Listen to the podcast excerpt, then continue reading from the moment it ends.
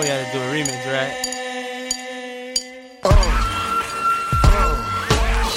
Niggas is mad, I get more butt than ashtrays. The fair one, I get mine the fast way. Ski mask way, and nigga ransom notes. Far from handsome, but damn a nigga tote much. More guns than roses, foes. Welcome to DFS MVP, Daily Fantasy Sports most valuable podcast presented by 4for4 Football. I'm 4for4's senior DFS editor, Chris Raybon, joined as always by my co-host, my partner in crime, Mr. TJ Hernandez. What's going on, TJ? What's up, Chris? Uh, just getting ready for week three, man. We we're like officially deep in the flow now, so uh, ready to to talk some week three with you and and hopefully drop some money making knowledge on everybody. Oh yeah, we got a lot to talk about. Our DFS theory segment will be on bankroll, bankroll management, and all that good stuff. Of course, we have all of the positional picks to get into first, and the music that played us in was the Flavor in Your Ear remix, Craig Mack featuring the notorious B.I.G., LL Cool J, Busta Rhymes, and Rampage off uh, the 1994 project Funk the World. That is a classic song. A lot of those artists, that was even before they were really big. So really good song. Check it out. Flavor in Your Ear remix, Craig Mack, Notorious Big, LL, Busta, Rampage. Let's get right into this promotion that we have going on still. If you've been listening the last week or two, um, you know, we've been doing the rate and review promotion. Thank you to all you guys who have been rating and reviewing DFS MVP on iTunes. If you rate and review DFS MVP and send a screenshot to DFS MVP at 4for4.com, you can get 25% off your 4 for 4 DFS subscription. And I think you're really going to want to do it. Um, just looking back at some of our new value metrics, um, we have a new value metric and we have a new uh, we have we project a player's percentage odds to hit cash game value and GPP value. And if you read my Raybon's review column the last couple of weeks, you know that if, when you look at the winning lineups in the DraftKings Milly Maker and in the FanDuel Sunday Million, a lot of those players are top projected odds or top three, top five, top seven projected um, GPP odds at their respective position. Um, so a lot of good stuff in the 4 for 4 DFS subscription. We're doing positional breakdowns for every position now. Uh, TJ does a slate breakdown. I do a slate breakdown. So a lot of good stuff in that 4 for 4 DFS. Uh, rate and review the podcast on iTunes. Send a screenshot to DFS MVP at 4for4.com for 25% off a DFS sub. TJ, quarterbacks, week three. Who you got? Quarterback. Yeah, uh, before I get into Cousins, I just want to reiterate the, the leverage score and the, the GPP and, and cash odds. I, am always trying to evolve my process every year. Uh, I always want to look back on the previous year and, and think I, I wasn't a good player, and that's been a big uh, step forward in my process using those metrics. So uh, be sure to check those out. But uh, jumping into quarterbacks, that we don't have as many games uh, this week as last week that just really stand out. Uh, the the slate little tough, pricing's a little tight, but there's one game with a really big over under, and that's the uh, Redskins and Raiders. Going to be Sunday night game in Washington.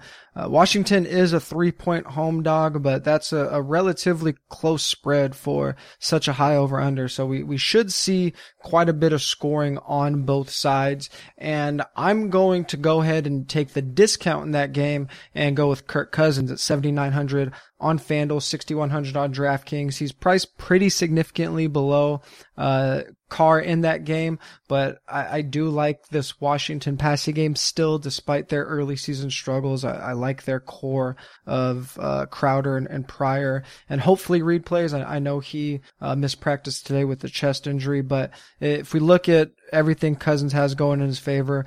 Uh, we, I mentioned that relatively cheap price for what's expected to be a really high scoring game. He is our top four for four value on FanDuel. He's a top two value on DraftKings.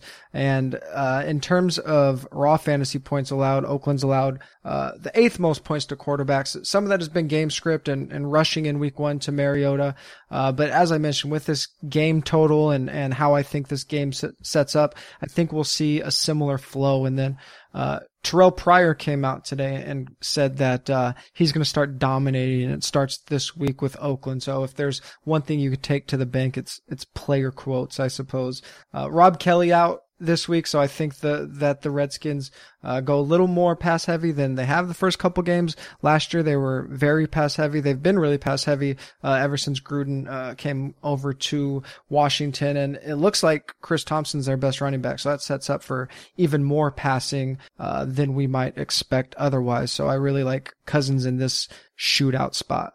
Yeah, I, I love Cousins this week. I think pretty much every one of his uh his pass catchers has a a plus matchup. Terrelle Pryor will probably run a lot of routes on David Amerson. David Amerson's giving up uh, over 20 yards in the air per reception already this season. Um, you have you have the tight end, whether it be Jordan Reed or Vernon Davis on the Oakland linebackers who have also struggled in coverage. Tyrell Adams, nine catches, 117 yards and a touchdown on only 43 snaps this year. So I think Cousins is going to have a lot of ways to get right in this game at home. I actually think Washington probably matches up better with Oakland than Oakland does with Washington. I think Washington has a good chance to to win this ball game. Uh, mm-hmm. my quarterback is Matt Stafford, 7,900 on FanDuel, 6,200 on DraftKings. He's at home versus the Atlanta Falcons. And this game is a game that I think if it's, if it's not the, if it's not the the Redskins Raiders or another game I know we'll talk about a little later on, I think this game probably has the the best odds of kind of going over that implied uh, that game total which is currently at 50 and a half. It opened at 49 and a half. The Lions only 3 point uh, underdogs against the the Falcons, so that's essentially the home field. Uh, I mean, that's a um the, Lions are aren't aren't you know too bad too big of a home underdog there. So uh, I think Matt Stafford is going to really kill in this matchup because for one, Atlanta is without their best pass rusher in Vic Beasley. And that's big. And that's something that I think we talked about this last week with the Vegas lines being off. And we also, you know, just in general with projections and, and, things like that. I think one thing that always gets overlooked is, you know,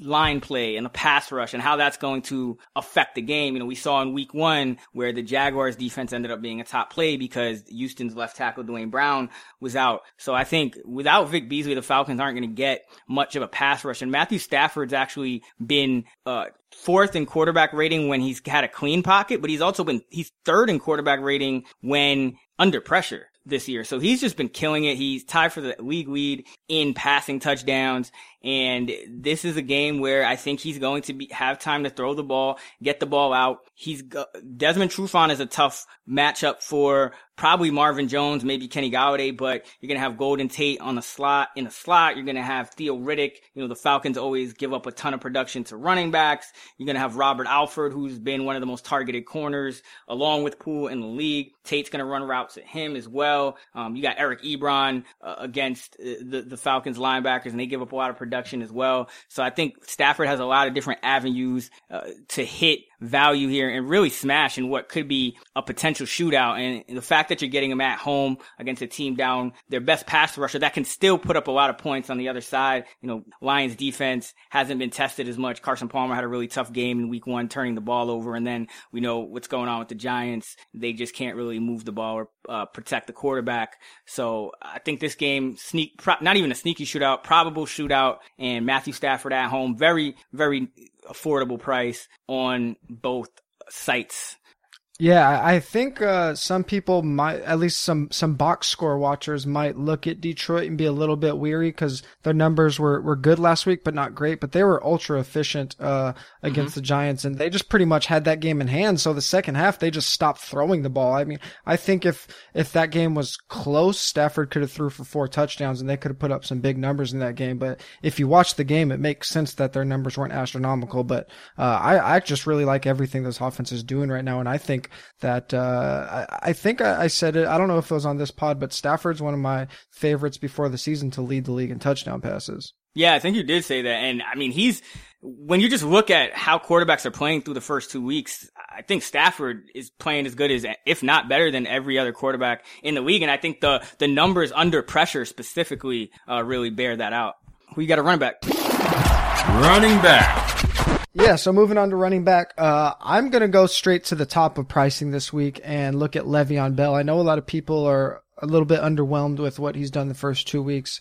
Uh, a lot of people, or most people that play redraft, drafted him as a top one or two player. Uh, but what I saw last week is that the Steelers got back to that usage that we're used to. So yes, he's expensive, 8,700 on FanDuel, 8,800 on DraftKings, but we have quite a few players up in that pricing range now. Uh, we got Jay Ajayi and then uh, Kareem Hunt. So I mean, if you're going to pay up, why not pay up for the guy that we know has been uh, one of the the most used players in the league? And Week One, coming off of that uh, that off season holdout he went from 72% of the snaps in week one to 92% of the snaps in week two.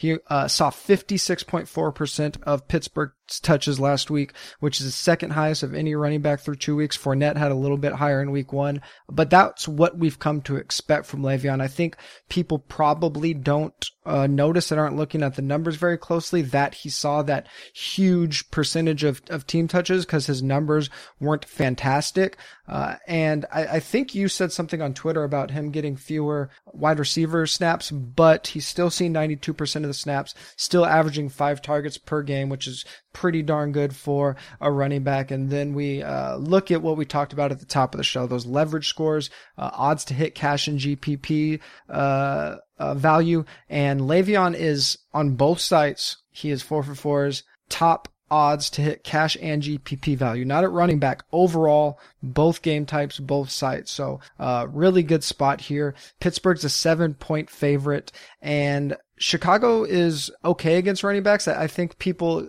I even heard this going, uh, going into last week. Chicago's this great run defense, a really good run defense. Uh, they're okay. They, they rank, uh, I think 13th in fantasy points allowed to running backs through, through two weeks and raw fantasy points are always a little tricky to deal with. Uh, but still, I talked about this last week with Jerrell Freeman out. That that defensive front is going to see a bit of a hit, and I didn't see quite what I expected from Quiz last week, but he still had a decent game. And obviously, Le'Veon's a little bit shiftier of a running back than Jacquizz Rodgers. Uh, don't have a ton of confidence in the Steelers' offensive line, but I think it's good enough to get the job done this week uh, as big favorites at home. Yeah, and I think what really goes overlooked with when you talk about run defenses and, and run defense strength, what goes overlooked a lot of time is the the defense's scheme and their game plan.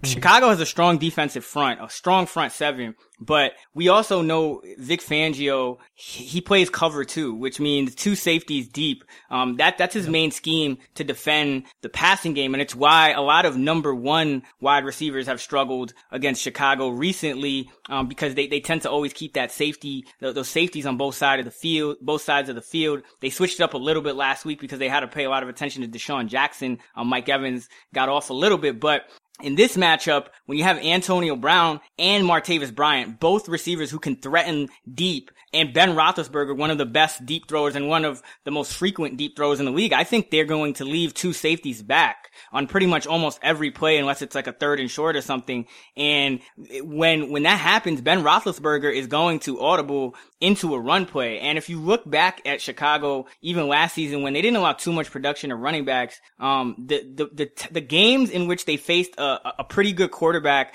that had down, at least one downfield threat were the games where, and a, and a, and a good running back, obviously, were the games where they gave up, um, the most production. You know, they gave up 16 carries, uh, 162 yards and a, and two touchdowns to Ty Montgomery in week 16. Um, the week before that, they gave up about 170 yards and two touchdowns to the Redskins running backs. You know Cousins, you know, had, had, had that 4,900 passing yards and DeSean Jackson was there. Um, and then they also gave up, uh, 140 yards to, to, Zeke Elliott all the way back in week three. And, you know, Dak Prescott, Dez Bryant, you know, so, so they have a, they have struggled against, against teams or not struggled, but they've, they've, they've given up production to running backs in situations where they have to guard against those, those deep balls. So I think this will be uh, another one of those situations. Um, for my running back, I'm going with Ty Montgomery. He is, uh, 6,900 on DK, 7,200 on FanDuel and he's averaging 19.5 touches, 101.5 yards and, and 1.5 touchdowns per game. But most importantly, he's playing 88 percent of the snaps. And the Bengals defense is allowing a league high 40 backfield touches per game. So this could be another high volume game for Ty Montgomery. Green Bay is a large home favorite, nine points as of this recording. So we have the home favorite running back, um, that we always look for. And not only that, but Montgomery's pretty, game script independent at this point because he catches short passes. And even if Green Bay's offensive line is still struggling and they're still banged up, Montgomery is still going to catch passes because that's what you kind of want to do to offset that, that offensive line.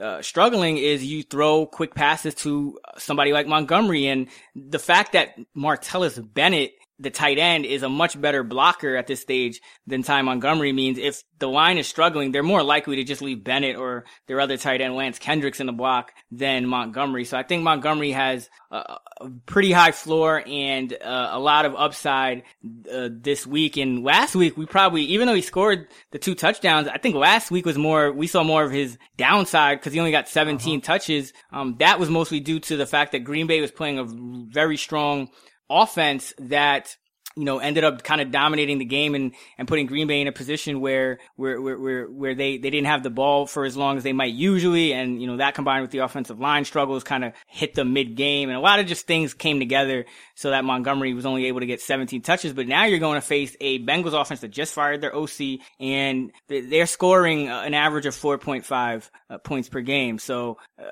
I think really good spot for, uh, Tymont in week two. Yeah, you you mentioned his snaps, uh, and if we just look at the overall backfield shares, uh, kind of talking about the opposite of running back by committee, Tymont seen 87% of Green Bay's backfield touches. Only Ajayi, Hunt, Bell, and Zeke are seeing more. So uh, that's obviously a really elite company. We know Green Bay doesn't uh, necessarily run that much, but they use him in more ways than just running. You and I were talking off air about how uh, some people might look to uh, banged up offensive line. I think I think Green Bay was out two offensive linemen last week. It looks like they're going to be again this week. But uh, you were mentioning that if there's a running back to overcome that, it's Tymont because the ways they use him. Yeah, definitely. Um, I think I think it's pretty safe play. Um, only thing that could probably slow him down is injury or you know maybe a huge butt. I mean, they don't really have much behind them. They have all rookies. You know, Jamaal Williams gets snaps here and there, but we know the Packers don't really like to put um, inexperienced players out there with with Aaron Rodgers in that backfield. So um, they they're gonna stick with Montgomery for the most part. Uh, who you got a wide receiver? We're doing it a little different this week. By the way, we're gonna do a we're gonna do a top FanDuel play and then a top DraftKings play since um, we always do two anyway, and the pricing is usually a lot different between sites, and there's just different kind of receivers you usually want to target on diff- on these two sites because of the scoring differences. So um, we're gonna start just doing a top FanDuel play and a top DK play. So who you got, TJ? Wide receiver. Yeah, uh, I'm going to stay in that Green Bay game. You mentioned talking about Tymont that uh, the the Packers are going to like that short, quick passing game, and I think that's going to be really effective in how they're going to go about playing this Bengals defense, which has a, a pretty good secondary. And it, looks like Randall Cobb is likely to play. Uh, he underwent an MRI, but I think Jordy's going to be out and in all likelihood Cobb's going to play. So assuming Randall Cobb plays, uh, 6,400 on FanDuel, he saw 31% of the Packers targets in week one. And then he barely played two thirds of the snaps in week two. And what ended up happening was Martellus Bennett ended up with 11 targets with Jordy and Cobb out. And I think that, uh, kind of builds on what we are talking about, that short, quick passing game. The problem was Martellus Bennett was very inefficient with those targets. I think he had 40 some odd yards. And then I, I just mentioned the Green Bay offensive line kind of banged up. If anything, Bennett is probably going to stay in a block a little bit more because of that, and uh, that that goes right back to Cobb getting more of those short, quick targets. So I think Tymont and Cobb see a ton of targets in this game. Uh, we know Green Bay's pass heavy; they're the third most pass heavy team in uh, game neutral situations. And then if you just look at at the raw data, Cincinnati looks really good in fantasy points allowed. They're the best in the league, but in week one, Baltimore didn't have to throw because they were smoking the Bengals. I think they only attempted 16 passes in that game. And then last week they were facing uh, rookie quarterback that don't really have and uh, Houston team that doesn't really have any weapons outside of Hopkins, but ha- Hopkins actually ended up with a decent game. I think he had like a seven for 75 line. Uh, so I, I, like Cobb on FanDuel. I think he's really affordable. And then moving over to DraftKings, a uh, little bit more of a, of a stretch here, but I, I think a really nice GPP play, maybe even cash game. I haven't built too many cash lineups yet, uh, but salaries are tight. Eric Decker's $4,000 on DraftKings, and anytime I have a chance to tout Eric Decker, I'm going to tout Eric Decker.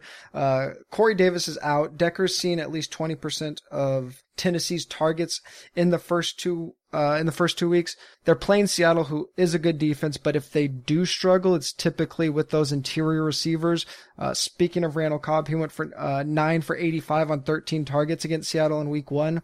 That was with Jeremy Lane out. Lane got ejected really early in that game. But if we go over, look at player profile, uh, player profiler, I'm sorry, uh, Lane has been the, the Seahawks worst cornerback in terms of both target rate and fantasy points per target through the first couple games. And Decker's a top two leverage score on DraftKings this week. And what that leverage score basically tells us is if we look at uh, expected ownership and then what Chris calculates is how far a player should be owned. He's one of the players that we probably want to be overweight on just uh, given that he's going to see an uptick in targets. We know he is a, a, very formidable red zone threat. And then we go right back to those value reports. He's a top six ceiling value on DraftKings. So I think he's a player to look at over on DK. Yeah, definitely. I think I think he has to turn it around at some point. I mean, he's he's struggled um uh, mm-hmm. throughout throughout the first two games. Um, I wonder if it's just some rust, but yeah, he's a big opportunity with uh, Corey Davis out. Uh, for wide receivers on DraftKings, I got Tyrell Williams. It's interesting. I don't know if too many people will be on him this week, but if you look at again, you know that that player profile cornerback data, um, we know that Williams is going to run two thirds of his routes at Terrance Mitchell and Philip Gaines. Terrance Mitchell is the outside corner for KC, and he's second in the league in targets allowed. So teams have been targeting him 19 times already this season through two weeks. And then Philip Gaines is a slot corner. And combined, those players have allowed 7.5 catches for 135.5 yards and a touchdown uh, per game over the first two weeks of the season.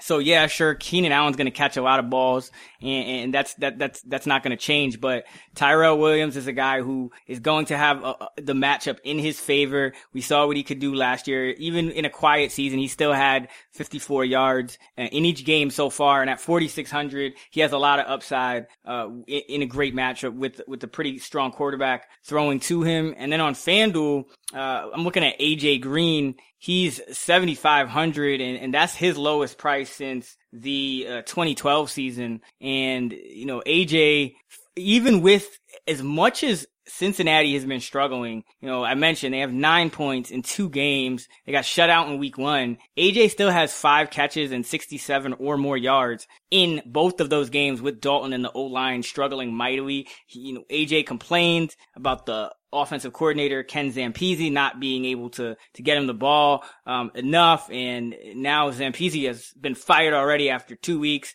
Bill Lazor is the new offensive coordinator, um, very well respected passing game mind. I think in this game, I think they're going to feed AJ, and you just have to take advantage of that salary on FanDuel. We know pretty much every wide receiver. There's no short things at wide receiver. Um, it's it's it's pretty. It's the tough. It's a tough position to to kind of predict, and there's a lot of variance there.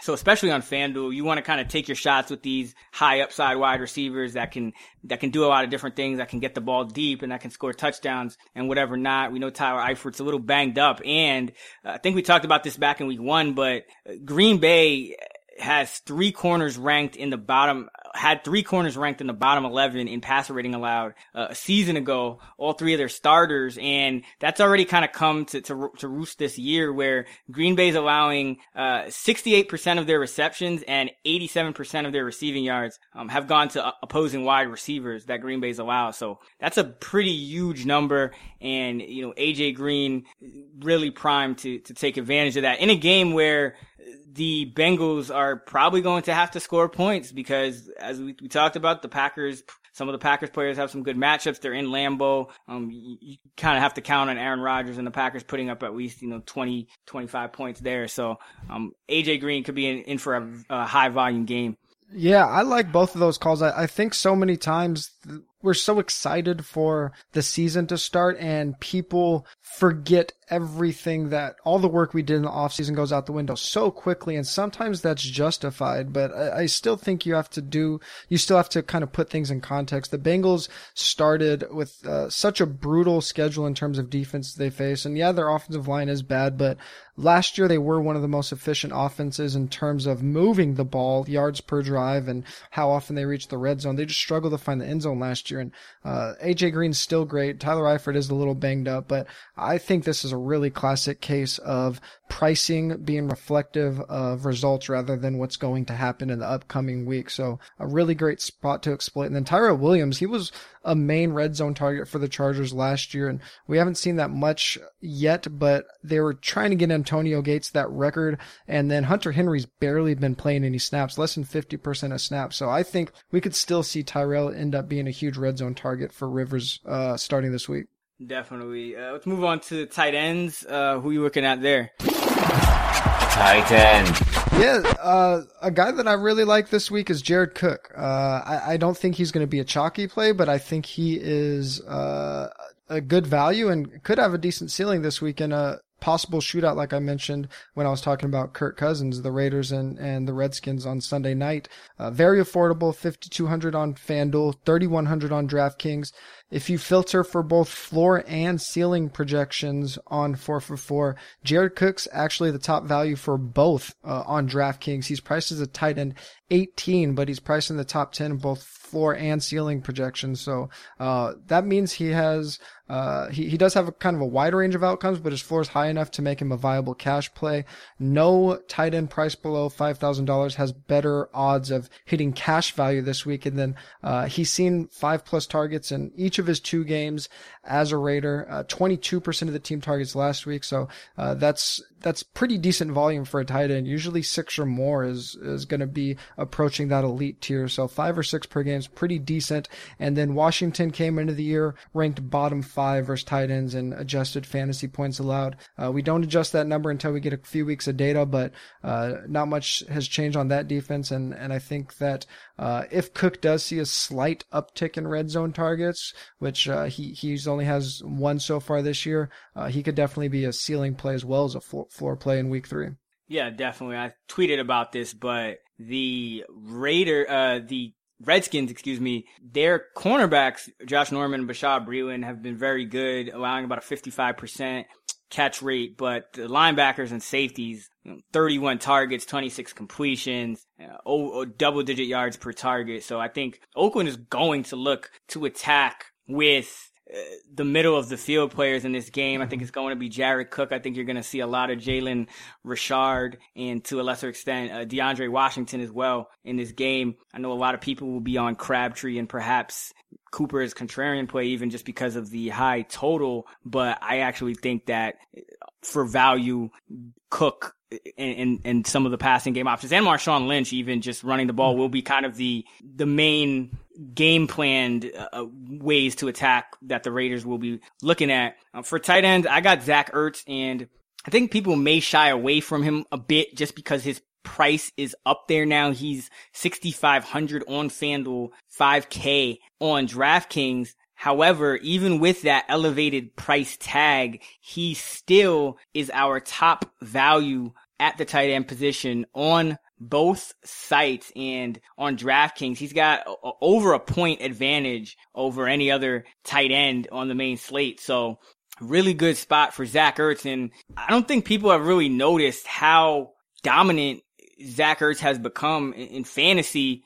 He's kind of turned into this Travis Kelce like player. If you look at his last 11 games, he's caught at least five passes in nine of those games. That's amazing for a tight end. We don't even see that from some of the best wide receivers. He's got eight or more targets and five or more catches and 93 or more yards in each game this season. I know he did get lucky on a long play against Kansas City, so um, can't can't read too much into that. But the bottom line is Zach Ertz has been extremely consistent and he's grown as Carson Wentz has grown, which is also a good sign and makes me think that the production is here to stay. I mean, we have 11 games where he's caught five or more balls and, you know, Carson Wentz, we see him growing. He's in his second year now. So really like Zach Ertz this week. He's, he's got massive upside as well in addition to that floor. Four career games with 10 or more catches for 110 or more yards. Those are also numbers that you just don't see tight ends putting up. I mean, 10 catches, double digit catches. He's got, he's got over a half dozen games with eight catches,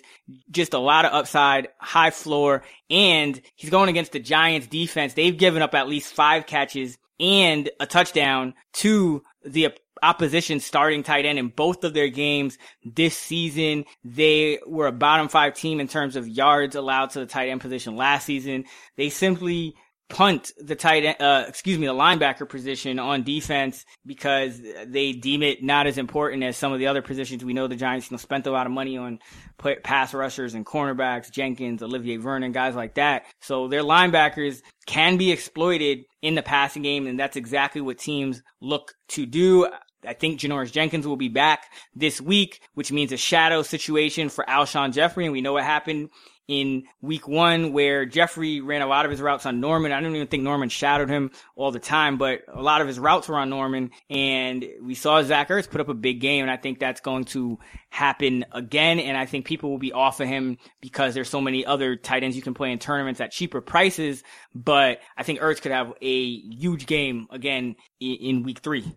Yeah, if we look at uh, game neutral situations, which I've been talking about last year, that's basically when when the score is within a, a, touchdown either way, meaning game script shouldn't be affecting play calling too much. These are the top two uh, pass heavy teams in the league, so uh, we could see uptick in plays, lots of passing. That obviously bodes really well for Ertz. Right, and the Giants are talking about going a little more up tempo this week to jumpstart that offense. So could be could be a, a, few more points than maybe we expect. I still do like that Eagles defense, and I know you do too. Uh, talk about that. Defense. Yeah, I mean, even if the the Giants do go a little more up tempo, their their offensive line has been playing poorly, and uh, some of that has could be a reflection of Eli Manning making his offensive line look bad. There's talk of them switching play callers. So, I mean, the Giants are just kind of in a mess and I want to target uh, that situation this week. I think that a lot of people are going to look at the matchup with Patriots versus uh, the Texans and that'll be a popular one to target. But the way pricing shakes out, I think you're going to need to find some places to save this week. You're not just going to be able to jam in the best matchups. So uh, a little bit of a discount actually a lot of a discount. The Eagles are 4,500 on uh, FanDuel and $3,000 on DraftKings. Six point home favorites. The Giants have an implied point total under 19. And then something that you and I have been talking a lot about, uh, off air is how much people have been ignoring uh, line matchups or offensive line or defensive lines in terms of impacting the game and maybe even pricing and Vegas lines not taking those factors into account. Uh, Football Outsiders does a really good job of tracking lines and putting it into one metric for both rushing and passing. And one of the metrics they use is adjusted sack rate, which basically takes uh, pressure rate, uh, uh, hurries, uh, throwaways, sacks, and, and gives it one uh, overarching arching number and Philadelphia's defense ranks fourth best in adjusted sack rate while the Giants rank uh, 26th their offensive line in adjusted sack rate. So a really positive matchup for Philly as favorites and uh, we've talked about it ad nauseum on this podcast. Teams that are winning that can get after the quarterback without uh, much regard for the run, and even if the Giants aren't losing by a lot, aren't going to run a lot. That's where those fantasy points come from, and I think Eagles could hang a really nice number uh, in terms of fantasy points against the Giants this week. Yeah, the Giants haven't scored 20 points in their last eight games, including the playoffs. So you have some kind of floor there, even if maybe things don't break right in terms of takeaways or sacks or something like that. You still kind of have that floor because it's going to be tough for the Giants to score either way. And I, think the Eagles will be pretty high owned just because I think a lot of people saw on Monday night what mm-hmm. happened to the Giants, but I don't really worry about ownership for defenses because it's not that high a scoring position. So I think you just need to go with the, the, few defenses that you feel are the top options. I don't think you really need to reach for contrarian plays there. I think the position where you're really trying to look for contrarian plays the most is wide receiver, just because it's so difficult to predict that a lot of other people are going to get it wrong. So just by avoiding some of the more popular plays, like we saw that play out with guys like Julio Jones or whatnot last week, you know, just avoiding that popular plays can put you in a good spot.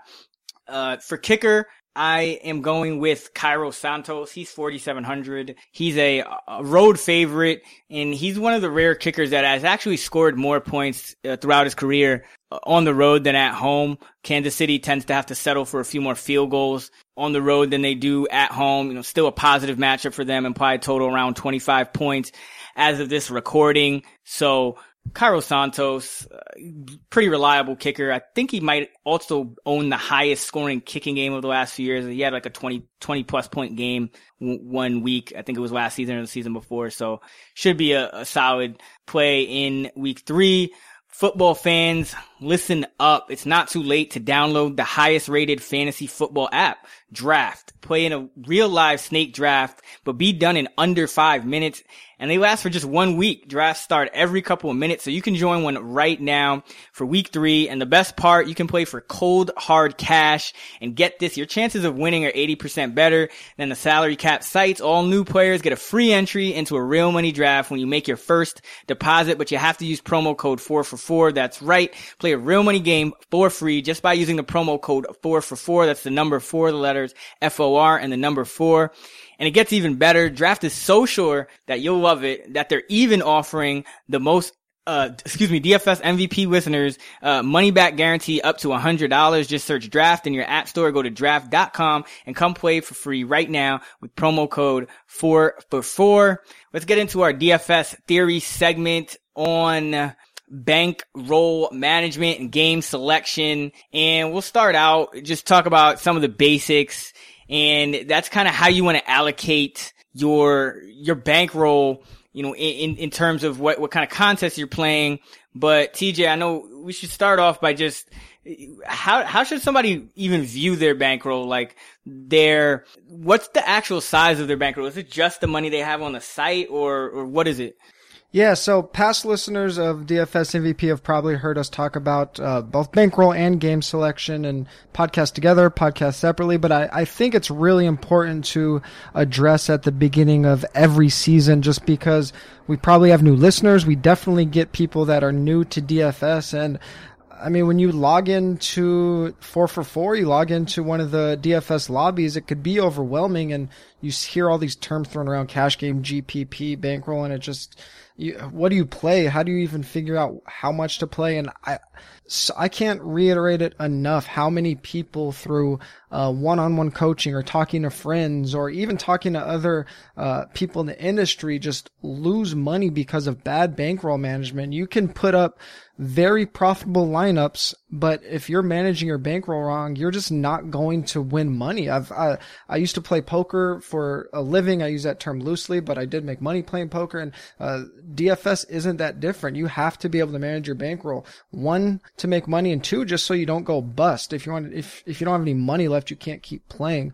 Uh, so one thing that I think people do wrong is how they look at their bankroll. And uh, this can really cause people to forfeit a lot of upside because I think a lot of people think about their bankroll in terms of uh, their initial deposit or how much they have on the site. So if you start week one and you th- deposit $100, your bankroll is not necessarily $100. Your bankroll, assuming you are able to replenish, is either how much you can allocate for the entire season, or another way to look at it is what can you afford to replenish on a, on a weekly or monthly level, whatever it might be. So if that $100 is what you could replenish each week, then you should be managing your bankroll in such a way that your bankroll is $1,700, assuming you play all 17 weeks, uh, even if you are depositing every week, because you want to maximize the number of games you're playing. Obviously, you want to, you want to make more money when you're winning,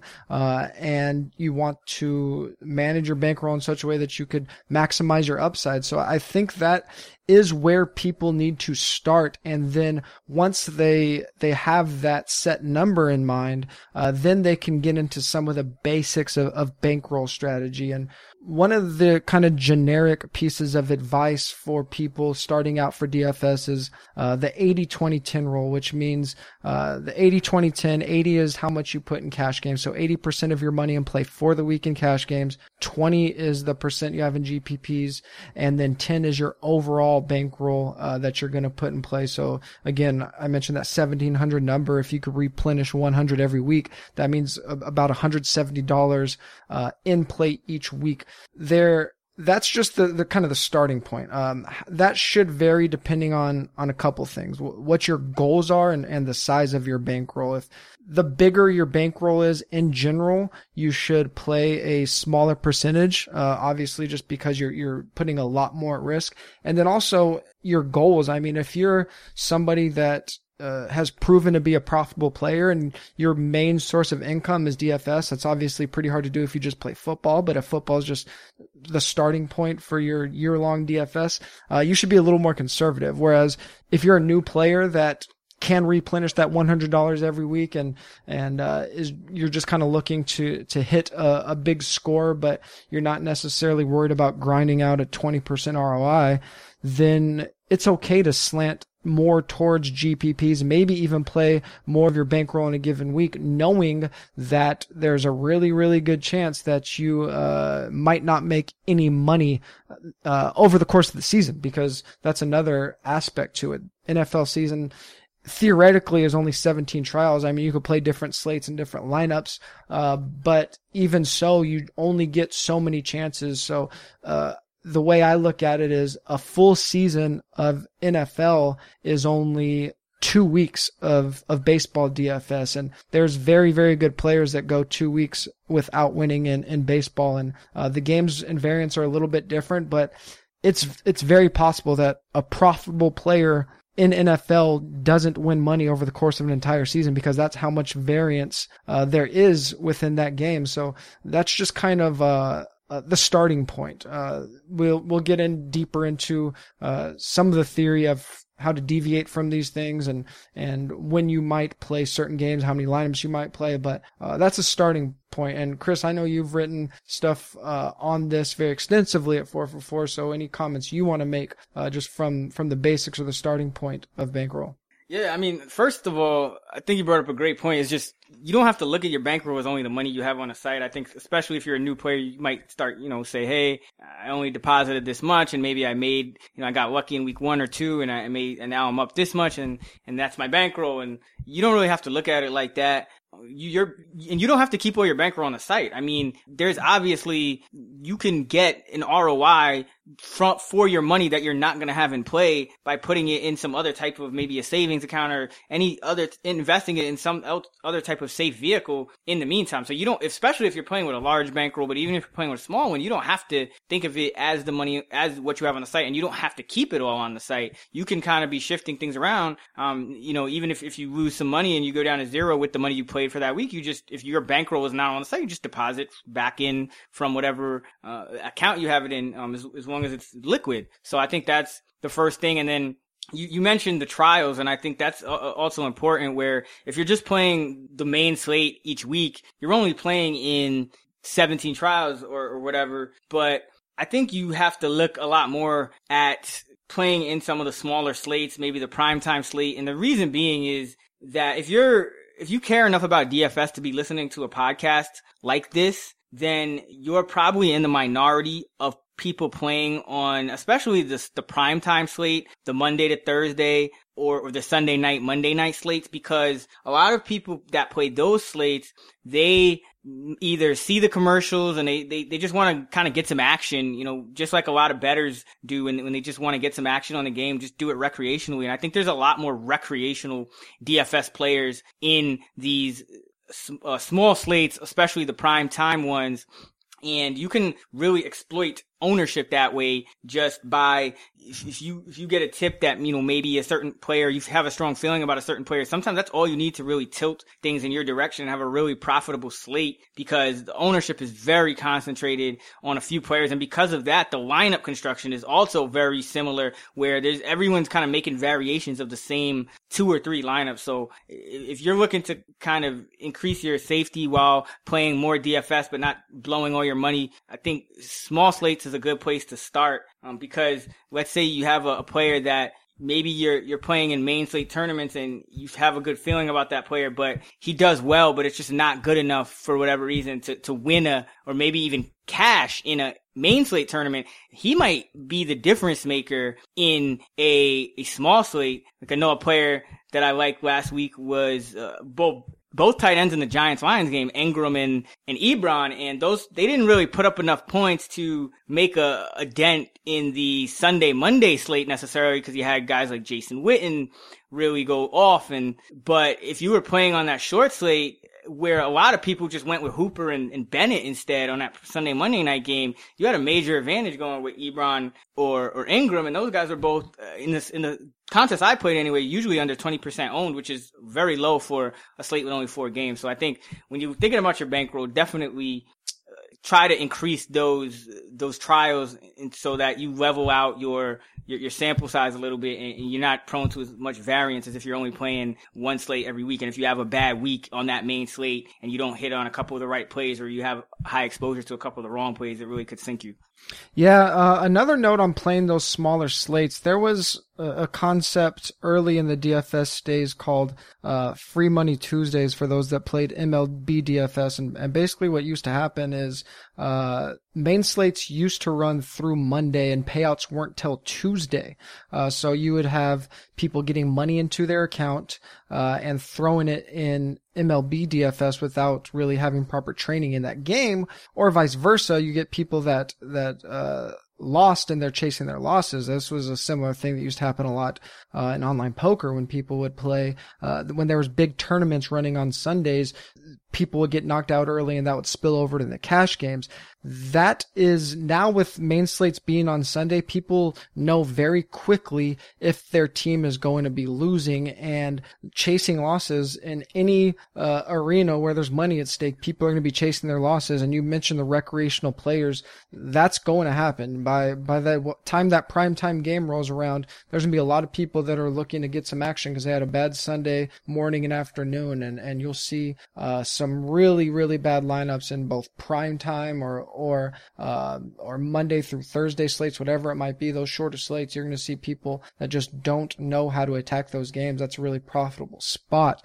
Um, but kind of continuing on that line of thought, especially in terms of uh, allocating money to those GPPs, one thing you should think about when you're allocating that money, we mentioned starting with that 80 20 10 rule. If, if you are somebody that is, uh, more going to slant towards GPPs, you should kind of think of your money allocation. Just kind of think of it as a, as a slider, an interactive slider, as that slider goes more towards GPP heavy volume. You should be playing less of your total bankroll. So if you start with that 80 20 10, uh, but you decide you want to do something like a, a 70-30 split, maybe you just drop down to 9% of your bankroll because GPPs are just inherently more volatile. So you're going to have bigger swings uh, the more GPPs you're playing. And that's obviously going to vary depending on, on the field size. And I'm going to get to that shortly, but that's uh, kind of a basic premise you should be thinking about. Again, it's, it's going to vary a, a little bit uh, depending on,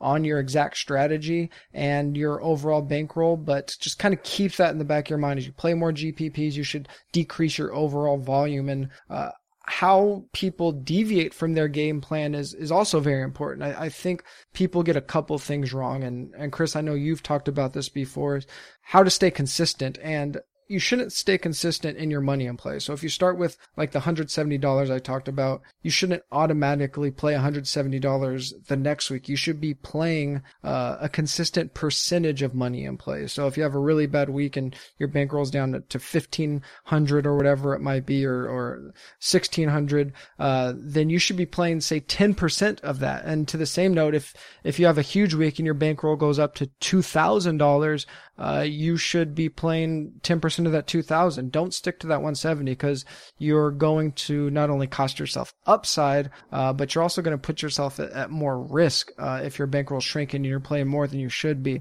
And there are some times where you can slightly deviate from the plan outside of just playing more GPPs.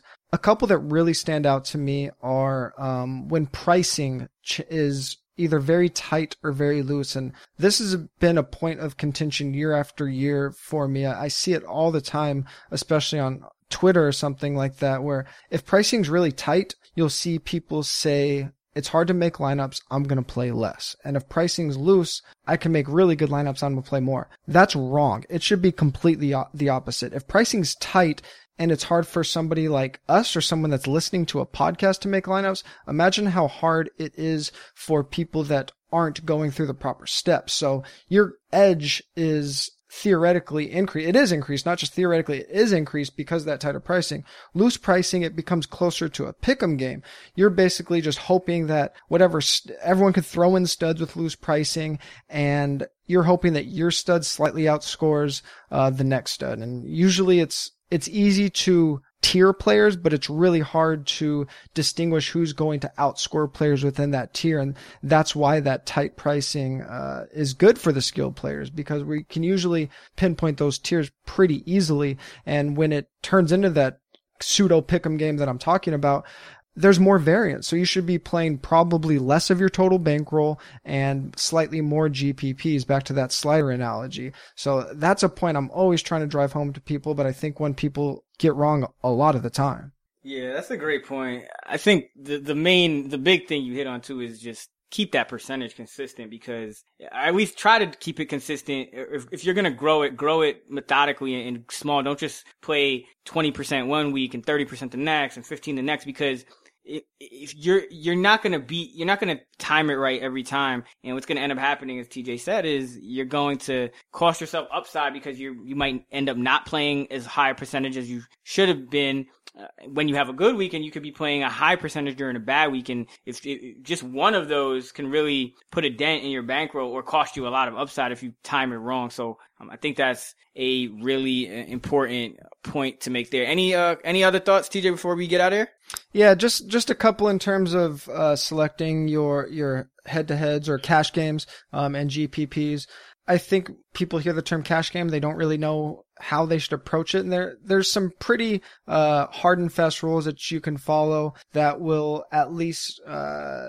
help you dictate, depending on your bankroll, uh, what you should be doing. So if I'm going to be playing head to heads or if I want to be playing head to heads, I basically want to be able to be playing uh, 30 games per buy-in level. So say I have, if I have $30, I don't want to put that in two or five dollar head to heads. I want to put that in one dollar head to heads. And the reason I want to approach that 30 number is because uh, that's basically the uh, statistical number where you'll start to see a natural distribution over a random sample of numbers. And I know that might sound confusing, but basically what that means is if you play about 30 opponents, then your score is going to fall pretty much where it should um, in the curve. So if you have a, a 75th percentile score, when you get to 30 opponents, you should start winning about 75% of your games. Now think about that if you're only playing one or two head to heads. You can have a 75th percentile score, but you can easily run into a lineup in the 80 or 90th percentile. Uh, and that makes those head to heads very uh, high variance if you can only play a couple. Now, if your bankroll doesn't allow you to do that, then it makes sense to play 50-50s or double ups. Uh, I encourage people to go look for those single entry 50-50s or double ups. Otherwise, uh, this is a little more complex, but basically you get people that max enter those games and the game essentially doesn't become a double up anymore because you get a couple people that max enter with the same lineup and uh, you're just you're not going up against half the or you're not going up against as many individual lineups as entries. Uh, so you want to look for those single entry ones because then you are going to again face a more natural distribution of scores. And i think that in general, those 50-50s are going to be a little safer because double ups, you do double your money, but there's less of the fields being paid out. And in general, there's higher rake in those double ups. So if you're just kind of looking for uh, safer cash games, you want to play 50-50s and instead of head to heads where people will play a lot of, uh, well, you could just put in one lineup in 30 head to heads. Say you have your, your bankroll only allows you to play, say, five 50 50s at the same buy-in level, then maybe you want to play five different lineups because the difference in scoring is even if you have a, a score in the, the 45th percentile where that's going to win you 45% of your head to head games in a 50 50 or a double up, you're just going to lose all that money. Um, so whereas head to heads, you generally want to play one, maybe two lineups. If you're playing just 50 50s or double ups, you should be playing um, a different lineup in every single one or at least every other uh, game that you enter and that's just to to minimize that variance now if your goal is just to maximize your upside uh, go ahead and put one lineup into a couple double ups but know that that's a, a very high variance uh, strategy. And then for those newer players i would encourage them to seek out either those single entry or small gpps because you can still get a, a pretty good multiplier on your money without having to face 180000 or half a million people in a tournament. And to build on that, you're not going to be facing people that are putting in 150 lineups. It puts you on more of a even playing field. That's always what I'm trying to do, whether I'm playing high stakes or low stakes. I want to be able to uh, max enter uh, and play as many lineups as everyone else is playing. So my high stakes games, I'm usually playing single entry or three max because I know nobody else is going to out line up me. And I just want to be on that even playing field. So don't even just stay in that featured lobby. I'd, I'd encourage new players to look at those hundred man games because you get that upside and you can at least get a little bit of a feel for entering more than one lineup without facing that massive field. So, uh, some other things to think about in game selection, which is obviously a big part of bankroll strategy.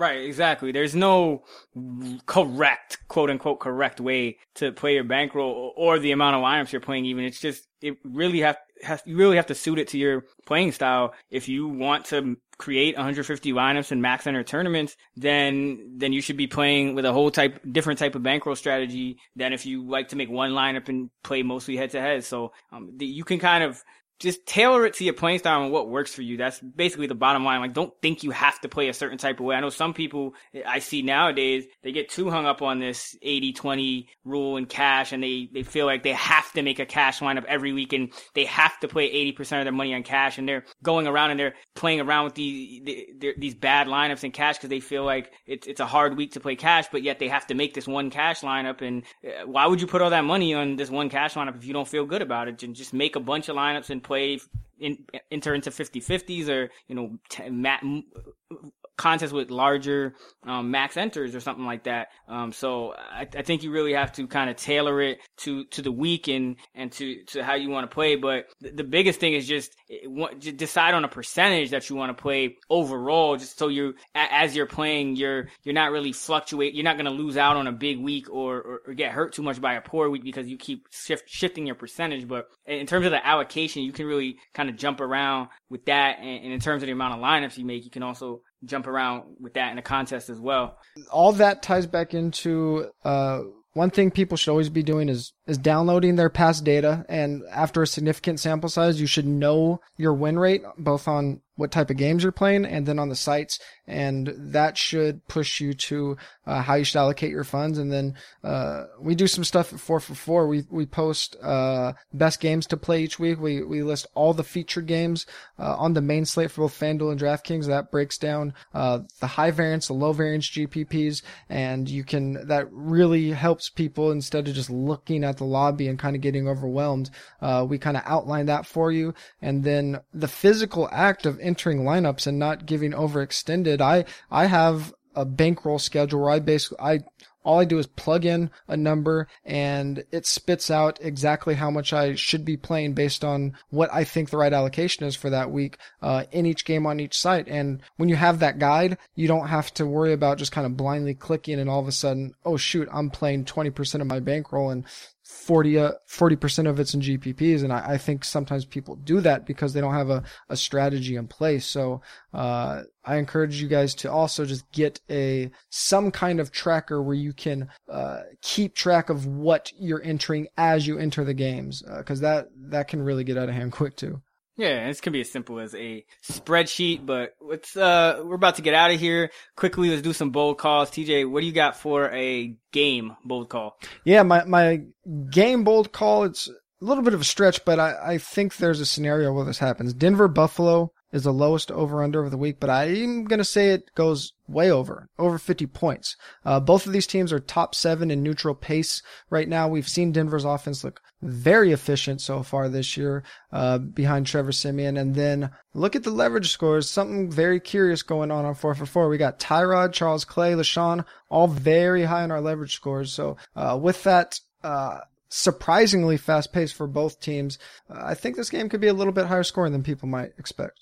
I, am going to stay in that same kind of lane. I, I think the Browns Colts game will go over. It will turn into a shootout. And I think sometimes you have shootouts happen because there are two good offenses and sometimes you have them when there are just two bad defenses. and I think this is one of those cases. We know Cleveland has been throwing deep a ton. The Colts have been solid against the run, but have been giving up a ton of deep production over 300 yards on passes, 16 or more yards downfield over these two games. And Cleveland's been getting scraped by tight ends, hmm. and they they, they just it's, it's the, the talent just isn't the talent might be there, but it's it's not it hasn't come together yet for for the Browns. So I think these two teams, you know, people are gonna probably overlook them and see the two quarterbacks and kind of say, hey, there's no way, but I think two bad defenses and quarterbacks who will kind of take chances and go downfield. And we know we know Kizer's going downfield, and then we have the Colts still have some weapons on offense. Brissett, he's not been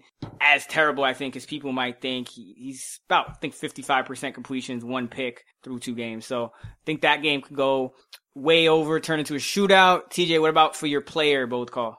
Yeah, we we didn't plan this, but it, it ties right into my player bold call. I think DeShone Kizer could be a top five fantasy quarterback this week. Uh, you mentioned this game could be a shootout. Uh, the Colts still don't have Vontae Davis, and we know we saw it in week one. Kizer's going to give you a little bit of that rushing upside, so I, I think he could uh, put up really nice fantasy numbers. Top five this week. For me, I'm going with the Patriots defense special teams is going to outscore DeAndre Hopkins. I love this one. I think Hopkins.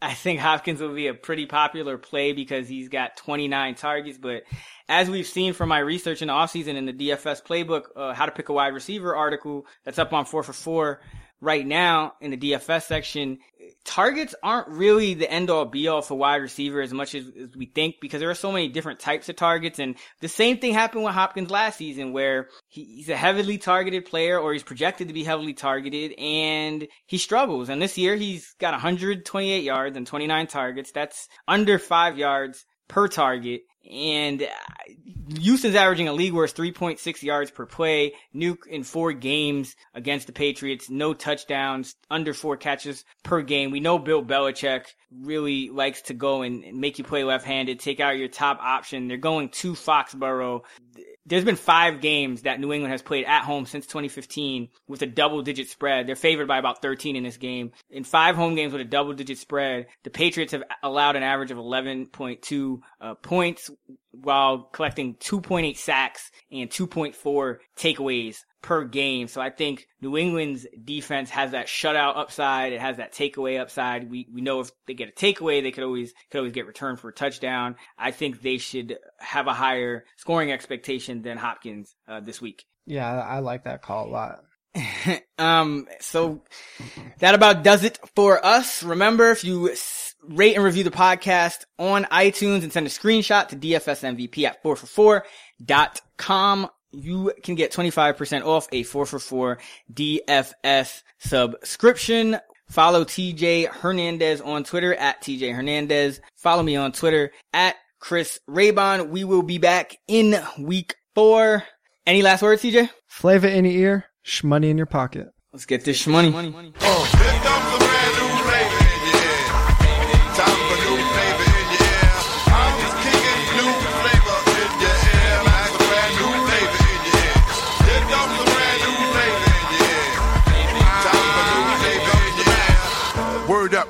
No crap, you bore me.